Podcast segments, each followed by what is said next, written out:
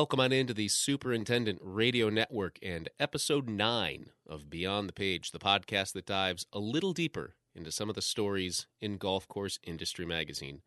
I'm GCI Managing Editor Matt LaWell, joined today by a pair of superintendents whose stories are featured in our August issue. Up first, Tim Campbell, superintendent at Palm Beach Par 3 in Palm Beach, Florida whose course is the first featured in a new series in the magazine called Short Course Stories, highlighting some of the short courses, the par threes, the nine holes around the country that provide a different sort of introduction to the game for new players, for younger players, and also for players who maybe are on the end of their careers, families, all sorts of folks who don't have four or five hours to play a full round of 18 holes on a championship length course. He's going to talk about some of the differences between short courses and championship length courses, what he's learned in 15 years working for a town rather than a private club, and the value of balancing personal and work life. My second guest, Matthew Wharton, superintendent at Carolina Golf Club in Charlotte and our backpage columnist, dives into some of that as well the value of separating work and real life. In his August column, Want to Get Away, he wrote about the value of vacation. He has taken a family vacation to the beach every year for the last decade, and he needs it at this point in his life. He values it, he schedules it, and he encourages you to do the same, especially in 2020, this most trying of years. Matthew Wharton, Tim Campbell, coming up after the break.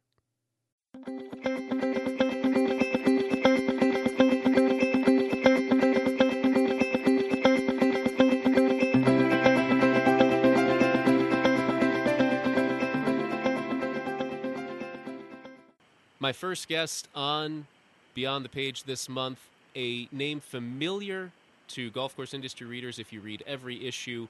Uh, you may remember him from the January State of the Industry package. Tim Campbell from Palm Beach Par 3 in South Florida. He's the superintendent down there at a beautiful, beautiful course situated right between the Atlantic Ocean and the Intercoastal Waterway. The course actually straddles the A1A, a beautiful place and a place that I really, really want to know how you came there 15 years ago, Tim. But before we get to that, how are you doing? what's going on in South Florida, and have you had a chance to run or bike or swim lately? There's a lot going on. We've been um, we've had like record months as far as play for June and July because everything's so closed down with the pandemic. As far as riding and running, I kind of um, when the pandemic happened, we I slowed down on my swimming, so I haven't swam in a few months, and I've um, I'm riding and running probably you know four hours a week, five hours a week. So I've kind of cut all that in half. I dived right into that without even telling folks that you, before all of the COVID 19 madness started, you were actually training for a half Ironman in Tennessee, a 70.3 miler, which is just astounding. Yeah, and pretty much with the COVID, everything has shut down, like all the races. Mm-hmm. Everything I've had scheduled this year so far has been canceled it's become a year of base training for for a lot of us. Yes. You're featured in the August issue in the first of a regular series, short course stories about short courses, about par threes, about nine hole courses, just anything that's not a championship length course because there are so many great ones across this country. And Guy and I really wanted to, to highlight Palm Beach Par 3 after we got a chance to get down there in January, see the property, just incredible and you've been there about 15 years now. How, in in all of our conversations over the last eight or so months, I don't think I've ever asked you how did you get to Palm Beach Par Three in the first place, and what was it like when you started? Because I know it was before a renovation that you had a few years ago too. Yes. Um, before I was at the Par Three, I was at a course in Lake Worth called Winston Trails, and Dan Dupree, who used to be at Doral, um, lived on the course, and he would see me out at night working all the time, and he would be like, "You need to go home. Like you you work you work too much." And he eventually started talking to me and told me that I should try to get a job at a city course with benefits because he knew so many guys that had been in high end clubs and just didn't save enough money when they got ready to retire. a few years after that, like the par three came open, and I applied for it, and I lucked out and got it, and that's pretty much how I ended up being or getting the job. So really, just being a workaholic, like so many other people in the industry, and having one person look out for you and say, "Look, you have to take care of yourself. You should do this." Like that. That's really the whole route. That that's pretty much it. I wasn't Wow. happy at the course the course I was at. I was working crazy hours. It was a low budget with ridiculous expectations. I would see him like sometimes it'd be a few months apart, sometimes longer. But he would ride his bicycle on the course at night, um, and he would commute to Doral every day from Lake Worth, which is like an hour and a half for his job as a superintendent there.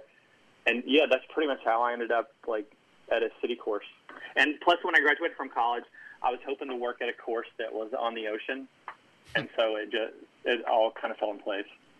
Well, you couldn't be much closer to the Atlantic where you are right now.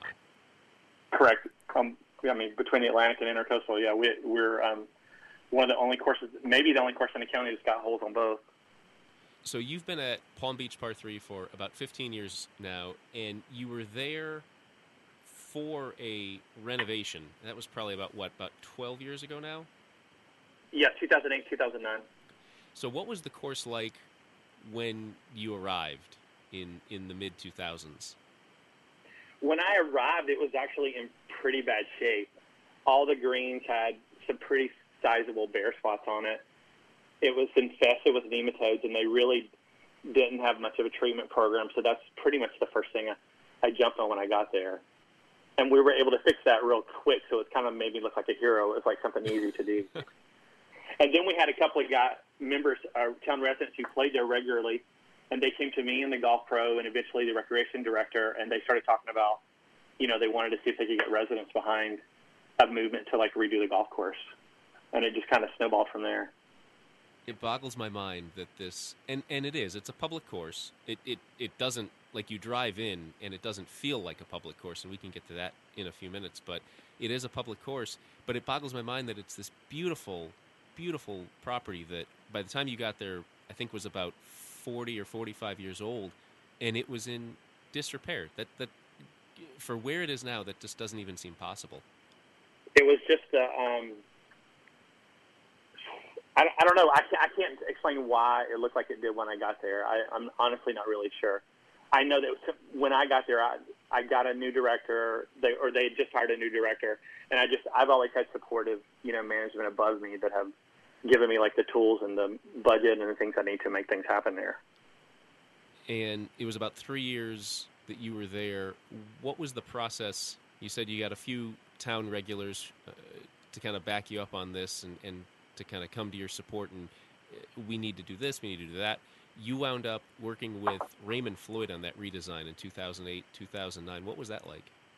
It was it was a good experience. He was he was really nice. He he lived on the island, so he came out to the course. He was there pretty regularly. So him and his wife Maria they they raised set up a fundraising drive in the town.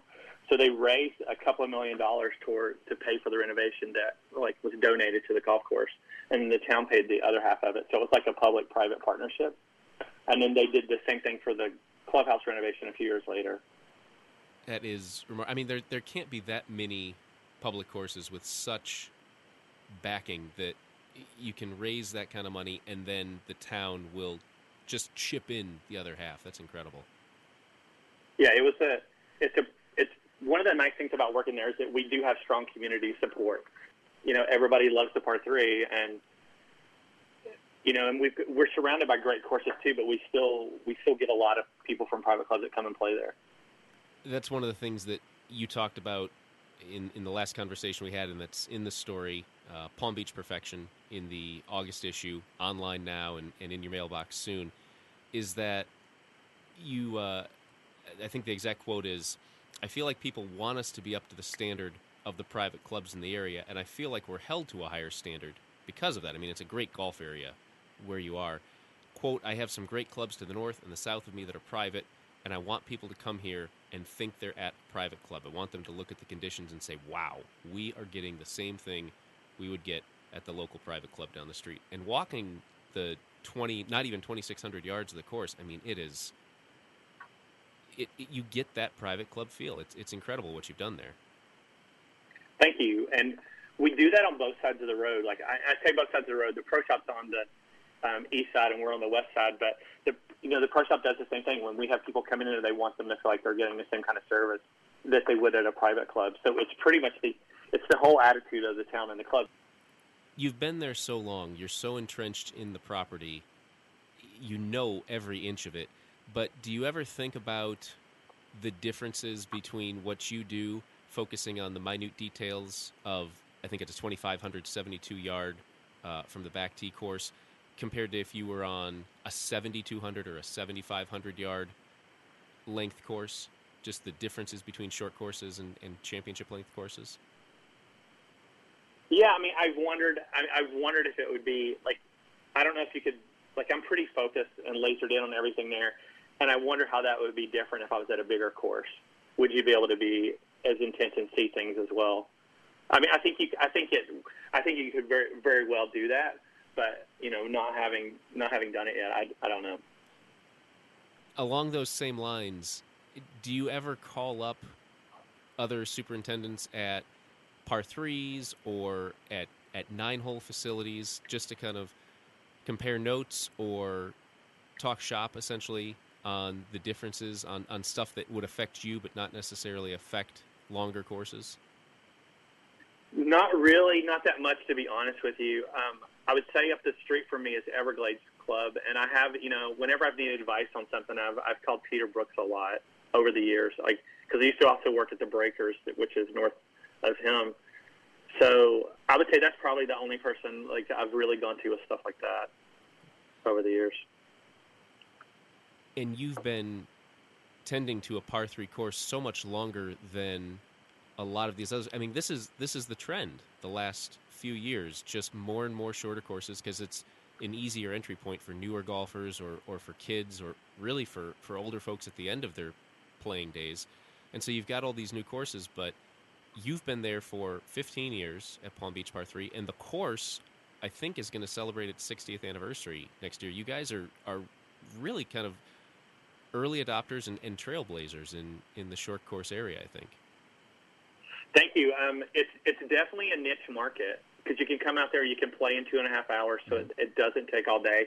We're one of the few places around where you can can walk, and I, I think it's a great way to see the property is to be able to come there and walk you said you don't talk with a lot of other short course superintendents, but is it something that you've noticed over the last few years? Just you know, new courses in Orlando, new courses out west, new courses on the East Coast. Just this repurposing of land rather than building another longer course. These these big facilities adding short courses as a way to get a different audience. Is that something you've seen? And, and if so, what are your thoughts on just the expansion of that part of the marketplace? I have seen that, and I've, I know I've read it in the industry magazines. We've had a few calls from like some local cities that are thinking about putting in par three. Um, I think it's a great thing. I think it's a because we are a great place for people to come with their family and people that are new to the game to to learn the game. And I think that's what these facilities are very good at helping is people to learn the game, and um, they're not as intimidating as playing a full course. When you get those phone calls from other cities, and I won't ask you to, to divulge who there, but what sort of questions do they ask, and, and how do you answer those? The, the last one were they were just asking what our opinion was if they thought it would be successful in their area. They were asking us for to look at what they were thinking about as far as equipment and acreage, and to just things related to the maintenance and then to the pro shop because they had actually asked to meet with our kind of our whole management team. So it's really at that point it's just the granular details. They've made the decision they're going to do this, but they just kind of want the really in the weeds details on on yes. operations. Yes. And I guess that's a good point to ask you this if folks are listening to this who have a 7,000 yard course and a, a full maintenance crew and all this equipment and just ways that they they've operated that have been ingrained into them. You you only really know what you know, and you've been there 15 years. But what do you think, from your perspective, are some of the primary differences between tending to a short course versus tending to those longer courses that might be almost three times your length? One big difference I would I'm going to guess is my equipment probably lasts longer. I mean, I need Okay. every piece of equipment. Yeah, I mean, I need every piece of equipment that a full size course does, but and we have it, but we we don't use it as often, obviously, because we it doesn't take as long to mow fairways or, you know, my last club I had 40 acres of fairways. Our whole property is 36 acres, Right. um, so it's a that's one difference that I would say. So I would just say like there's differences on like budgeting and probably labor and you know chemicals and things like that and water use. All those things just that would be different because you have a smaller property. What does your average day, or if if that's too specific, what does your average week look like in terms of maintenance, in terms of laying down chemicals and, and spraying chemicals? As far as maintenance goes, like a typical day, uh, I mean, we have a pretty, we have somewhat of a set schedule, but like usually the first thing I do when I get to work in the morning is I will ask my the, my mechanic and my foreman, which who basically function as my assistants, if they need anything. And if they need anything, I take care of that first. And if there's things that my other employees will need, I'll try to take care of and address that first because like they're probably they're the most important part of the puzzle, you know, at the golf course because I need good, you know, people from top to bottom to be successful. So I would say that's the first thing I do.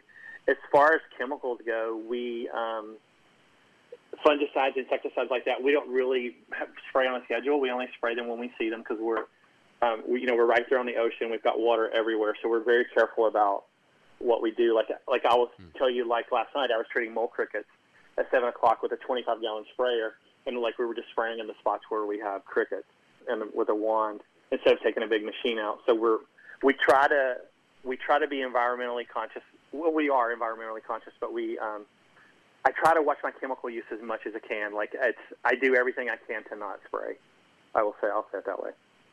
Even after walking the course with you, that's not something that I would have necessarily thought, but you are so close to two bodies of water that it makes total sense you wouldn't just spray everywhere. You would only really spot spray when when and where you need it.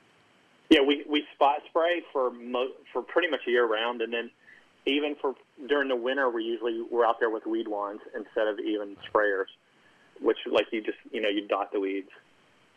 One of the things you mentioned earlier was the reason you came to Palm Beach Par 3 15 years ago was you were working an absurd amount of hours. And a lot of people in this industry do.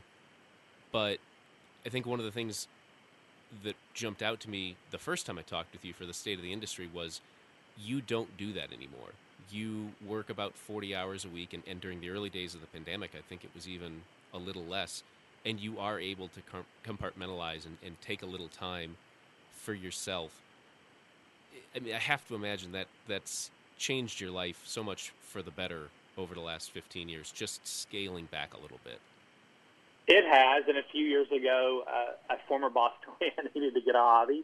But part of being able to being able to scale back too is just having like a good team around me. Mhm. Like I've got guys that I can leave the golf course and I can trust, and they'll call me. They'll call me if there's no problem. But like I said, my phone is always on, so I will. Like I joke that I'm kind of all, which I am. I'm always on call, but um, I am able to get away from the golf course and just you know basically. Usually I can do it 44, 40 to 45 hours a week. Um, obviously, we have our long weeks, like when we're aerifying and things like that. But um, I think part of it, a big part of that, is just having the right team in place. That is, and just trusting your employees to do the job that you know you hired them to do. You don't have an enormous crew, but considering you've got 36 acres, your, your grounds crew, including town employees, is it? I think it's eight, or, or is it about to be nine? You said the last time we talked, you're you're going to get a new employee here in a couple of months. It's it's eight, and it's about to be nine. Okay. And that eight, so I have an an uh, irrigation foreman and a mechanic, and those two guys really are function as assistants, and then the rest of them are contract employees. So seven contract employees, which are basically their their job title is, equipment operator, and then I have two town employees, which are the mechanic and the foreman slash irrigation tech. And just in terms of being able to step away to, to take time off, uh, how long have those guys been there that you're able to entrust them with the course while you're out running or out biking or just taking a vacation? Our mechanic Billy has been there longer than me. I think he's been with the town close to 20 years now. Wow. So he knows he knows where everything is, and he's seen all the changes, everything. So he's always a great resource. and he can fix anything. It, like it's amazing what he can do. And then Skylar's been there. I want to say about six years. He was actually used to work in the bag room, and I saw what a hard worker he was. And we, when we did the renovation, I asked him if he'd be willing to transfer over to my staff, and I had to like fight a little bit with the, the golf pro didn't want to give him up, but the the the director the, at the time like kind of made it happen for me. So and so I basically Skylar came in to do the irrigation, and we were the first decoder course I think in Florida, or, or at least in our, our area. So him and I together kind of learned how to to work on the decoder system, and it felt like we were actually teaching our distributor too, as much as they were teaching us. So um, he, both of them are invaluable. Like I, I couldn't do it without them. And to have those two, Billy, your mechanic, again, like you said, they're longer than you, and then to have another guy who, when he comes over to your part of the course, like the very first moment that he's there, he knows he's wanted because literally you and your club pro were fighting over who got him for, for his for his work ethic and, and the job that he did. I mean, that had to be, be a great first moment for him to be like, all right, they really want me, they appreciate me, and I haven't even done anything yet. Right. He was, uh, well, actually, what had happened is when we did the renovation, they assigned all the pro shop staff over to me to just start to find them stuff to do. and like he, I had him out watering trees and stuff, and then he started helping us fix irrigation. So, and that's when I realized what his work ethic was. The pro shop never should have loaned out anybody. they, they, would, they would have still had him over there. Well, they were cl- well, they were closing, so uh, you know because we were doing the renovation. Yeah. So, and he was a town employee. He was a part-time town employee at the time. So we were we um, and we needed people to water trees during the renovation. So he was. That's how he kind of came over to my side. You were in such a unique position where you work at a public facility. It's town owned. It's a legacy institution. Uh, like I said, it opened in 1961, I think, so 60 years next year. And you've mentioned so many times that you get such great support from the management directly above you and, and directly above them.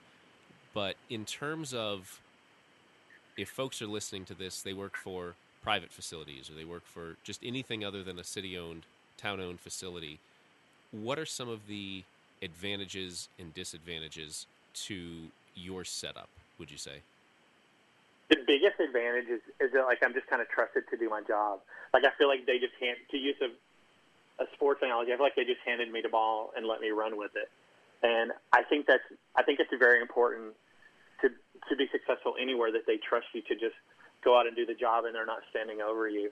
And luckily, that's kind of like how my management philosophy is all the way down. You know, from my equipment laborers up to you know Skylar and Billy, my assistants is like I just trust them to do the job, and I feel like that's the way the management is. Like my department director and our all the other managers in town that we deal with.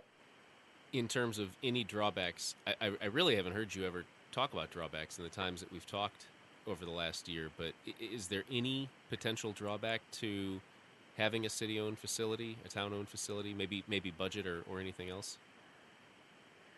And I've heard of guys who've had problems with budget, but that's never been a prod problem for me. I would say learning how to get through city processes mm. can be a challenge, but once you figure out how to make the purchasing work and things like that, it's a lot a lot easier.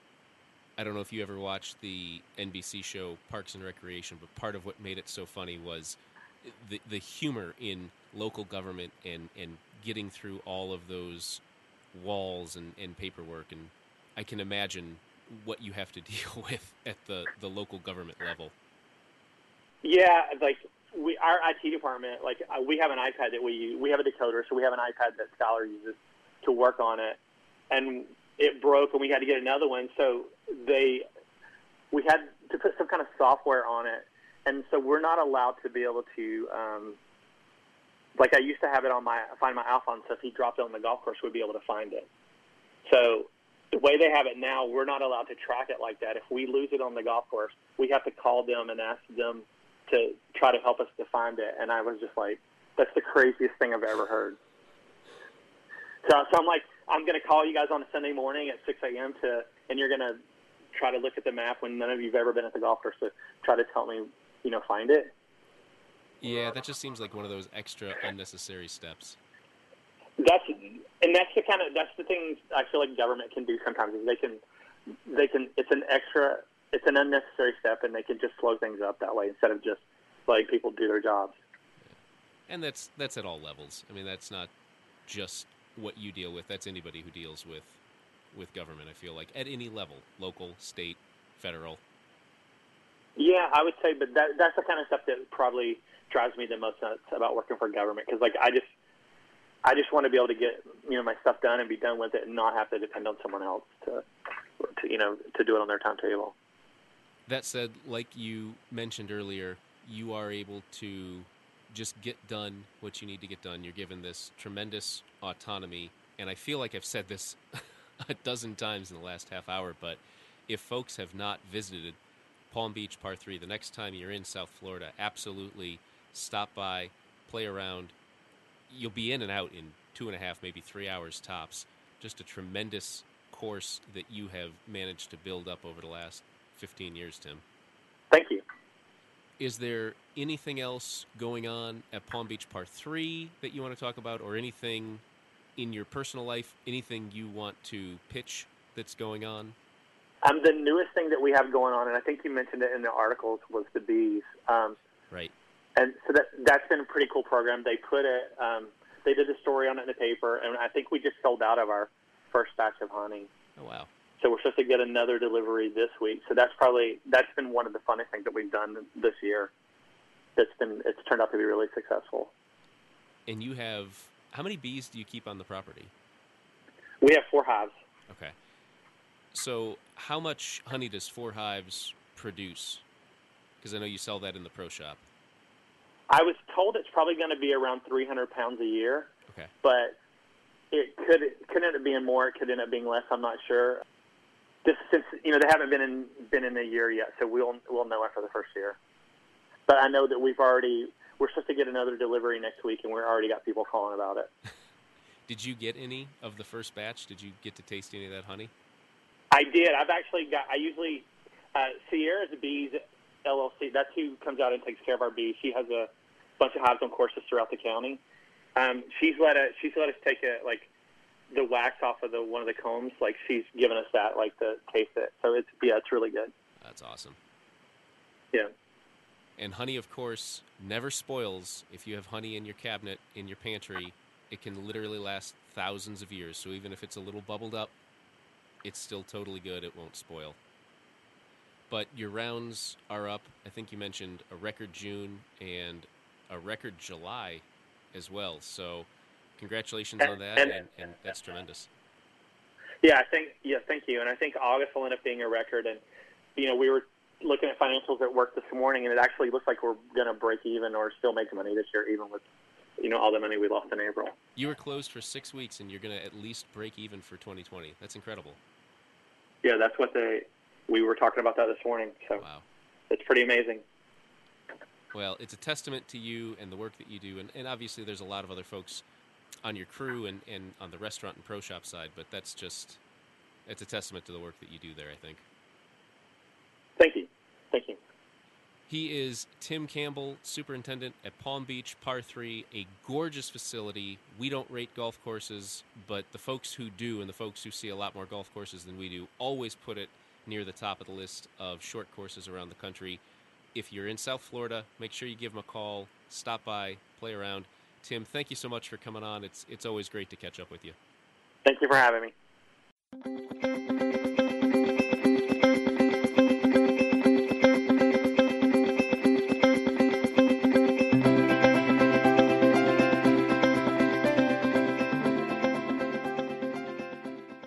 My second guest today on Beyond the Page, a regular visitor to this podcast and a regular name and face to readers of Golf Course Industry Magazine. He is America's Greenkeeper. He is the back page columnist in GCI, Matthew Wharton. Matthew, how are you doing? What's going on today, and what have you been up to? Uh, hey, Matt. Thanks for having me on. So today is uh, it's Friday. It's about twelve forty-five. We finished mowing out the golf course. Uh, we had a half inch of rain last night. We've had cloud cover all morning, so the guys are happy. The guys are getting off work early, and uh, we're looking forward to the weekend, especially with the PGA Championship. So ought to be fun. And by the time this podcast airs, we will know who wins that event out west. But for right now, we're only a round in, so lots and lots of surprise and intrigue in the weekend ahead. We're talking today not about the PGA Championship or anything going on out west, but instead about just vacation and taking time off and both the physical and the mental aspect of this. Your column in the August issue, which is online now on the website, really good, really important. If folks haven't read it, they absolutely should. Want to get away is the headline. You took that from the old Southwest Airlines and Snicker slogans. But it, it really is an important topic in terms of, you said just a minute ago before we started recording, superintendents especially, and I feel like it's it's a lot of people in America in general, but especially this industry, folks are so tied to their work. They're so tied to the property. They think that if they go away even for a long weekend, something just awful, just terrible is going to happen while they're gone, and they might ultimately lose their job because of it. Exactly. Um, and I'm here to tell you that I felt the same way for a number of years. I mean, I first became a, you know, I got my first head superintendent's position in 2002. And as I said in the column, I, I never took a vacation until 2011, and it was for those very reasons. I just, I just assumed that I, I had to be there during the summers, especially because I've always managed bent grass, and I've always worked in the transition zone. And so everyone knows about the the grind, uh, Memorial Day to Labor Day, et cetera. And you you just have this sort of predisposed mindset that well I you know I'm responsible for it and therefore I can't turn my back on it. So you you don't take time off and um, you you get really sluggish and you get really fatigued and you know I, I think that's part of the reason why we all refer to it as a grind. But I uh, I had an epiphany one year and, and, and decided to do something different and uh, it, it's been a total total life changer for me and my family. These were questions that we asked late last year for the most recent State of the Industry survey. How many hours a week do you work? How many days in a row did you work? And how many days off did you take? And I don't remember exactly what the averages were, but it was somewhere in the vicinity of about 50 to 60 hours a week at least. And I, th- I, think the percentage was over half of superintendents who worked at least a month straight every single day, even if it was just coming in on Sundays for a few hours. And the average days off was something like five, five or six. And that's a problem across the country in terms of just lost vacation days, people not taking vacation days. But again, in this industry, you work so hard in the summer that you think you get through Labor Day and, and you can't even take that family vacation because now the kids are back at school and who knows what happens this fall, a completely different year. But you get through that summer, you can't take that summer vacation, and the days are gone. The opportunity is gone to take that refreshing break that you need. Exactly. Yeah, especially if, if you know families with children, uh, school age children. Yeah, once the summer's over, then then all of a sudden you're like, well, we can't get away because you know the kids can't miss school um, you know, of course, um, and it was that kind of reasoning was was kind of what prompted this. My granddaughter was was seven. She's sitting beside me on the sofa at the age of seven at Christmas, and I'm thinking that's funny. It seems like just last year I was feeding you by a bottle, you know. So it was like that time just, you know, where did all that time go? And you know, I I told them let's go to the beach, and like I said in the column, they looked at me like, who are you? Because you know you don't take time off work. And I, I thought, well, let's let's give it a try. And we we uh, we went to the beach that first week of August, and uh, tell you a funny thing that happened that year. I had changed my outgoing message on my cell phone to say that I was away on family vacation, and that if you wanted to leave a message, please do so, and I, I would get back to you at some point. But if you know if this was an emergency or you needed immediate assistance, you know I gave my assistant's name and my assistant's number, and um, think it was you know we were gone Saturday to Saturday, so it was either that Monday or Tuesday. I noticed at one point I had a missed call on the phone and I looked at it and it was a tree service contractor. But he didn't leave a voicemail. And I just instinctively called him back to see what he needed. And you know, when he answered, you know, I told him who it was and why I was I was calling back and he goes, "Oh no, no, no. Don't you worry. We got it all under control. You're on vacation." And I said, "Yeah, but you called." He goes, "Yeah, but I listened to your message. I got in touch with your assistant you're on vacation. You enjoy your time off, enjoy your vacation, and don't you worry about a thing. We've we've got it under control. And that had never happened before in my life ever, and probably because prior to that I had never taken a vacation, and it was really just kind of a an interesting and, and somewhat bizarre experience, a, a bizarre encounter for me. I, I I remember thinking, I was like, "Wow, is, is this does this happen to everybody? Is this is, you know, it's like it's like being uh, welcomed into some kind of secret society. You know, it was really it was really bizarre, but, but it, and it's always stayed with me. I, I've never forgotten. You know, and it speaks to just the quality of crew that you have built over the decades at CGC, where now you can leave for a week and you know everything is in good hands. You have a tree service come out and your assistant can handle it. Yeah, and you know the thing is, they've handled a lot in my time away. Um, they, truth be told, they probably don't want me leaving because they're just left wondering what's going to happen this year. That same year, that first vacation, we weren't 30 minutes out of town when my phone rang, and it was one of the assistant golf professionals telling me about the sinkhole that had opened up in the cart path. There had been a big storm overnight, and the drain pipe had failed. Uh, I had to call my equipment manager and uh, get him to to come up and, and check on things. And of course, by the time I got back, it was all the pipe had been repaired, everything was done. It was it was ready for new asphalt. They they handled it like a champ.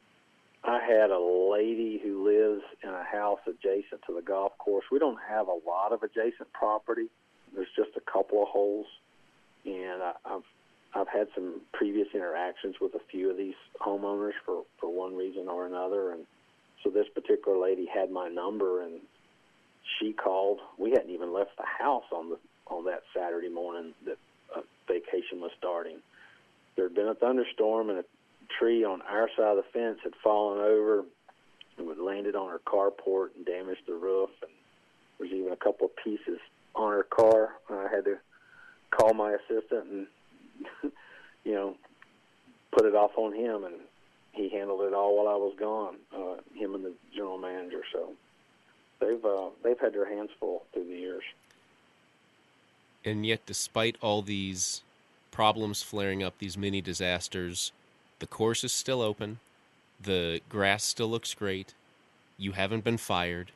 No, it's you know honestly, I, I really believe that taking the time to step away and allowing the crew to, to handle it, regardless of what you, you know, you would you sit here and you kind of plan out and you have your little meeting before you leave to go on vacation and you explain everything and you know here, here's what I hope you guys will accomplish in the week to come and you would like to think it'll be smooth sailing for them. But the reality is, I, I think they're all better off if there is a little bit of chaos and something unexpected. You know, how else are they ever going to learn? And and so, um, yeah, I, I haven't been fired. Heck, I just had a member this past Sunday. I was I was here this past weekend working. You know, on Wilt and I just finished my my lap, my route, and I I pulled over in some shade, kind of adjacent to the tenth tee, to catch my breath, and and a member pulled up to the tee, and his playing companions had stopped at the snack bar, so he was by himself, and you know we were just kind of exchanging pleasantries, and then he's like, "Well, how are you doing?"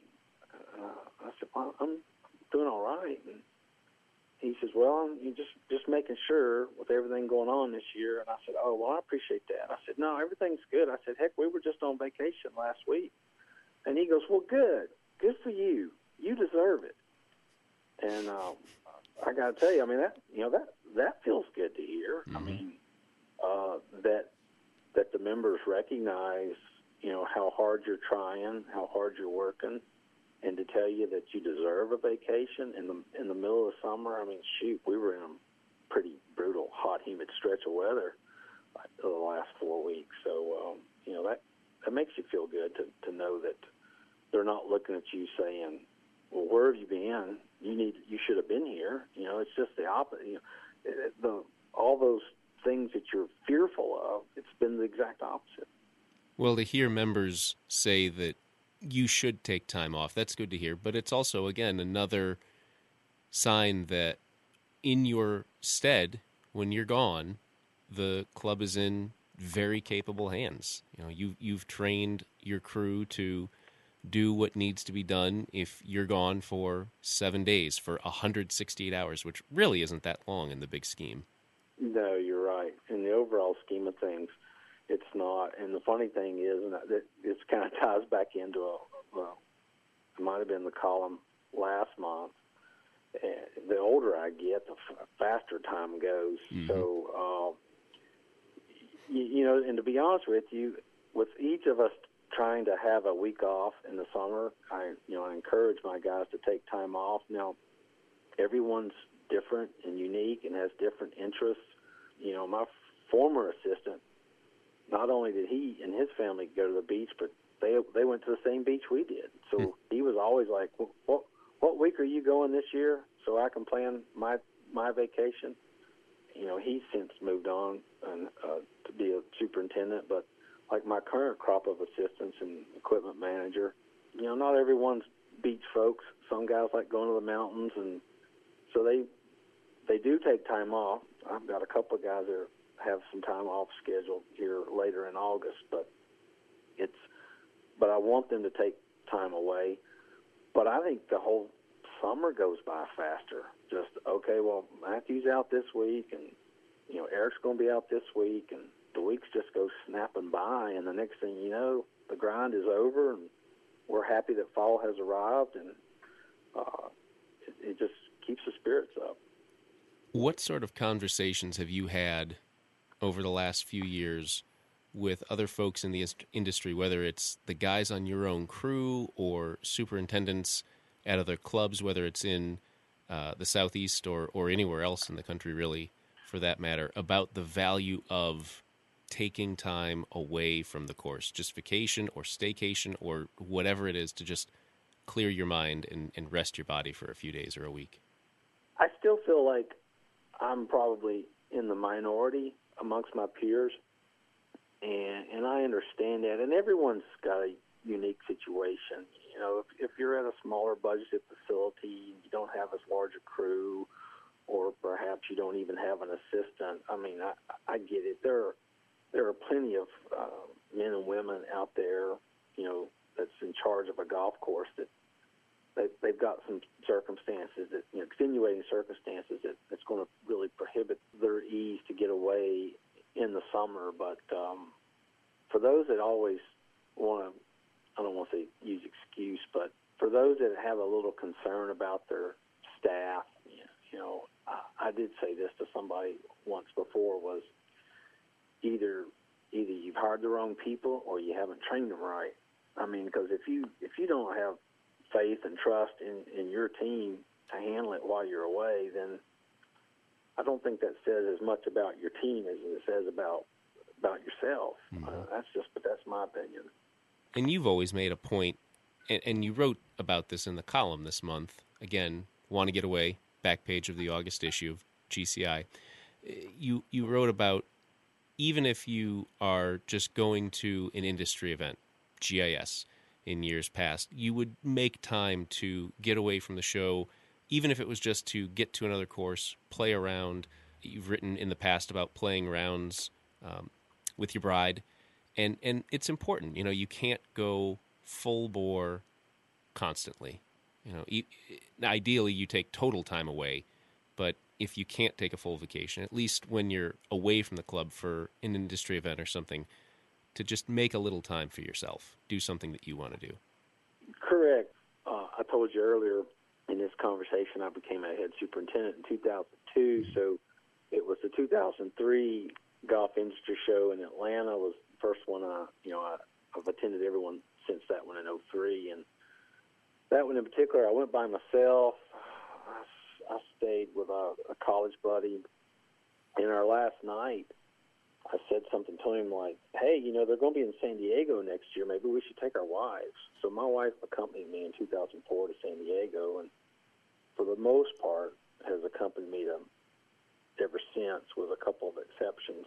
So yeah, we always were looking for things to do, and whether it's play golf or or, or sightsee, try to take in, you know, some of the culture of of those uh, destinations. And as far as Orlando goes, there were three consecutive times where we rented a house and took the kids and we've done Disney, we've done Universal, we've we've done all that. And I I just commuted to and from the convention center and and met up with them when I could and and always tried to schedule some free time in the middle of it.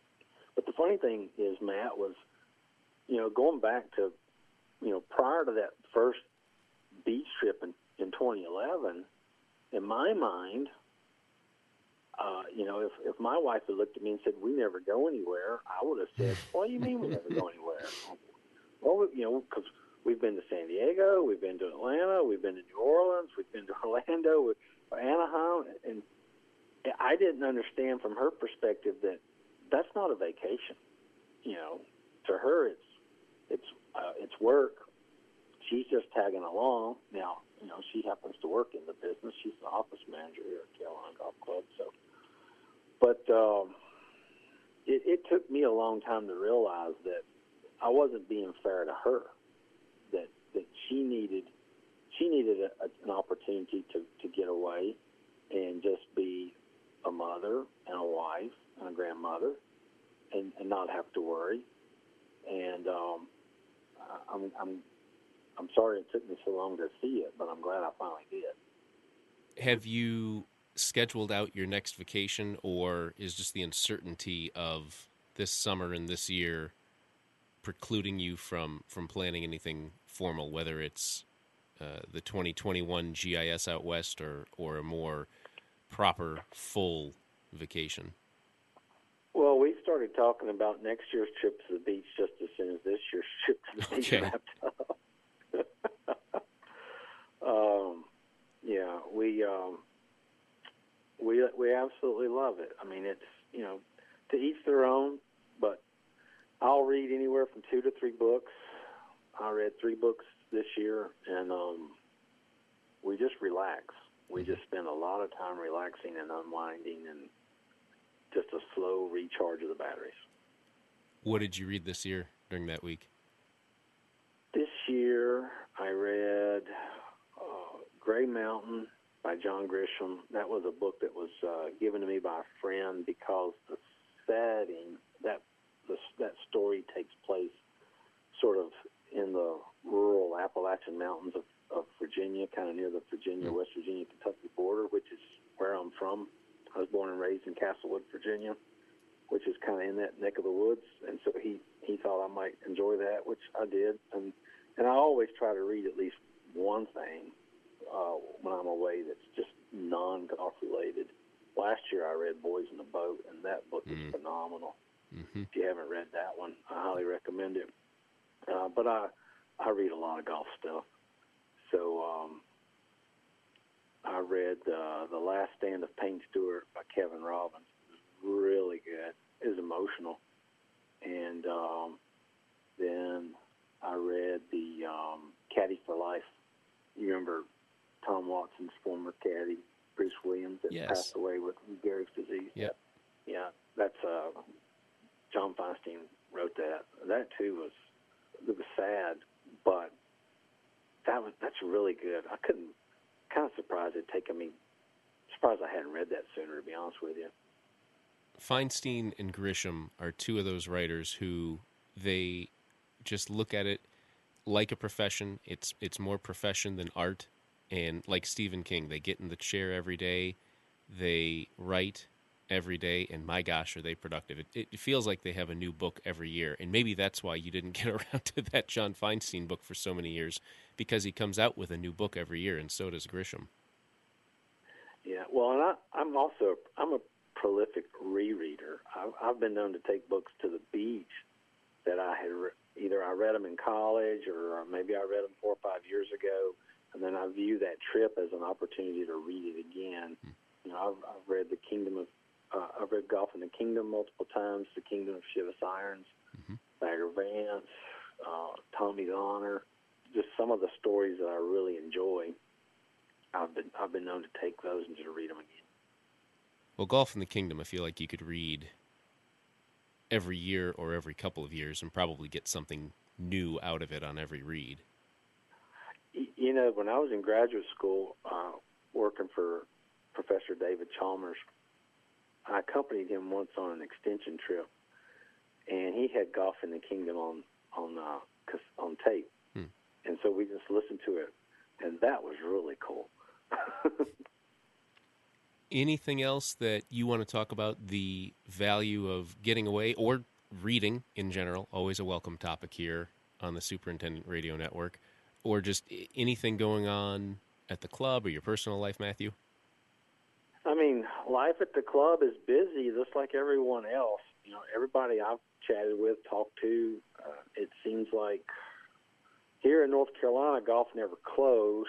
I know it did over a large portion of the country, but you know, as as golf has returned, as as the pandemic has progressed through its cycles, um, I think everyone's doing record rounds. Uh, I know uh, and we're the same way. People are playing a lot of golf, and uh, we're we're busy. So I think that kind of goes back to the the whole point of this conversation today is if there ever was a year where you really needed a, a break from the from the chaos, it's it's this year. So uh, if you haven't done so already, please find a way to make some time for yourself and uh, let everyone know that you're going on vacation and um, let your others handle it. It'll it'll be there when you get back, and uh, just make some time for yourself because there's a lot of people counting on you, your family, your friends, your team, your golf course. Mental health about sums it up.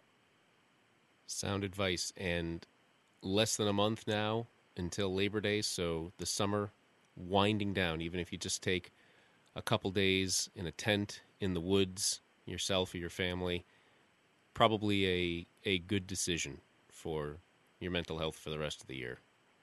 Oh no! I mean, it's already August. We're we're one week deep into August. That went by quick. I mean, it's it's zooming along, Matt. You're telling me.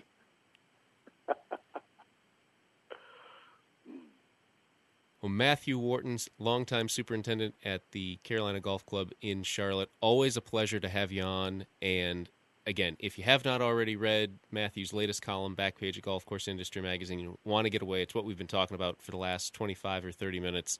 Read that one. Read his whole back catalog of columns from the last couple of years. Reach out to him on Twitter. He's always available there. Matthew, it's always a pleasure to have you on. Thank you so much. Oh, thank you, Matt. It's been a pleasure speaking with you as always. Y'all take care and uh, keep running, man. You too. Keep up the great work you're doing. All right. My thanks again to Matthew Wharton, our back page columnist, America's Greenkeeper, and the superintendent at Carolina Golf Club in Charlotte. My thanks to Tim Campbell, superintendent at Palm Beach Par 3 in Palm Beach, Florida. And my thanks to all of you for listening to Beyond the Page and all of our podcasts on the Superintendent Radio Network. We'll be back next week with a new episode of Off the Course. In two weeks, Guy Cipriano will be back with another episode of Tartan Talks. And then Beyond the Page will move into its new slot on the first Tuesday of each month, three weeks from today. Until then, have a great day. Have a great time on the course. We'll see you soon.